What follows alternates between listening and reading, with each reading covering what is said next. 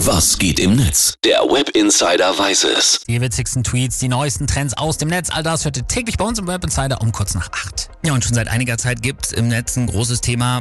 Das habe ich immer so ein bisschen ignoriert, weil es mich wahrscheinlich einfach nicht betrifft. Nämlich Pollenallergie, Heuschnupfen, das ganze Zeug da. Ganz übel. Ich bin auch zum Glück fein raus. Rund 12 Millionen Deutsche leiden ja an Heuschnupfen. Das schätzt das Robert-Koch-Institut. Und die haben jetzt besonders im Frühling, aber ja auch länger noch eine harte Zeit. Ja, es schnieft an jeder Ecke und das hier sind die besten Tweets und Postings dazu.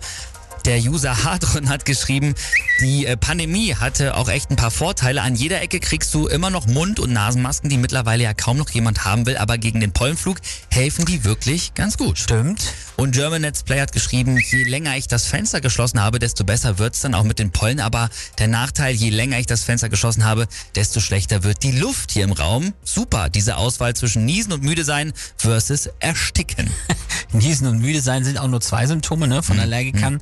Manchen schwillt ja auch einfach alles zu. Also, Ja. Nee, die haben es wirklich nicht leicht. Ja, dann Lisa Kain hat geschrieben, in der Apotheke habe ich zu meinen Pollenmedikamenten diesmal keine gratis Taschentücher bekommen, sondern tatsächlich eine Gräsersamenmischung. Wow, das ist doch mal Kundenbindung mal anders. Auch nicht schlecht. Und Frau Laufstrumpf hat noch geschrieben, wissen Sie, was übrigens noch schlimmer ist als Männer mit Erkältung? Männer mit Heuschnupfen, denn da geht das Sterben nicht nur sieben Tage, sondern unendlich. Hat sie wahrscheinlich absolut recht. Ich drehe auch schon durch, wenn meine Nase nur so ein bisschen zu ist. Kennst mich an mich, meine Nasenpfeife.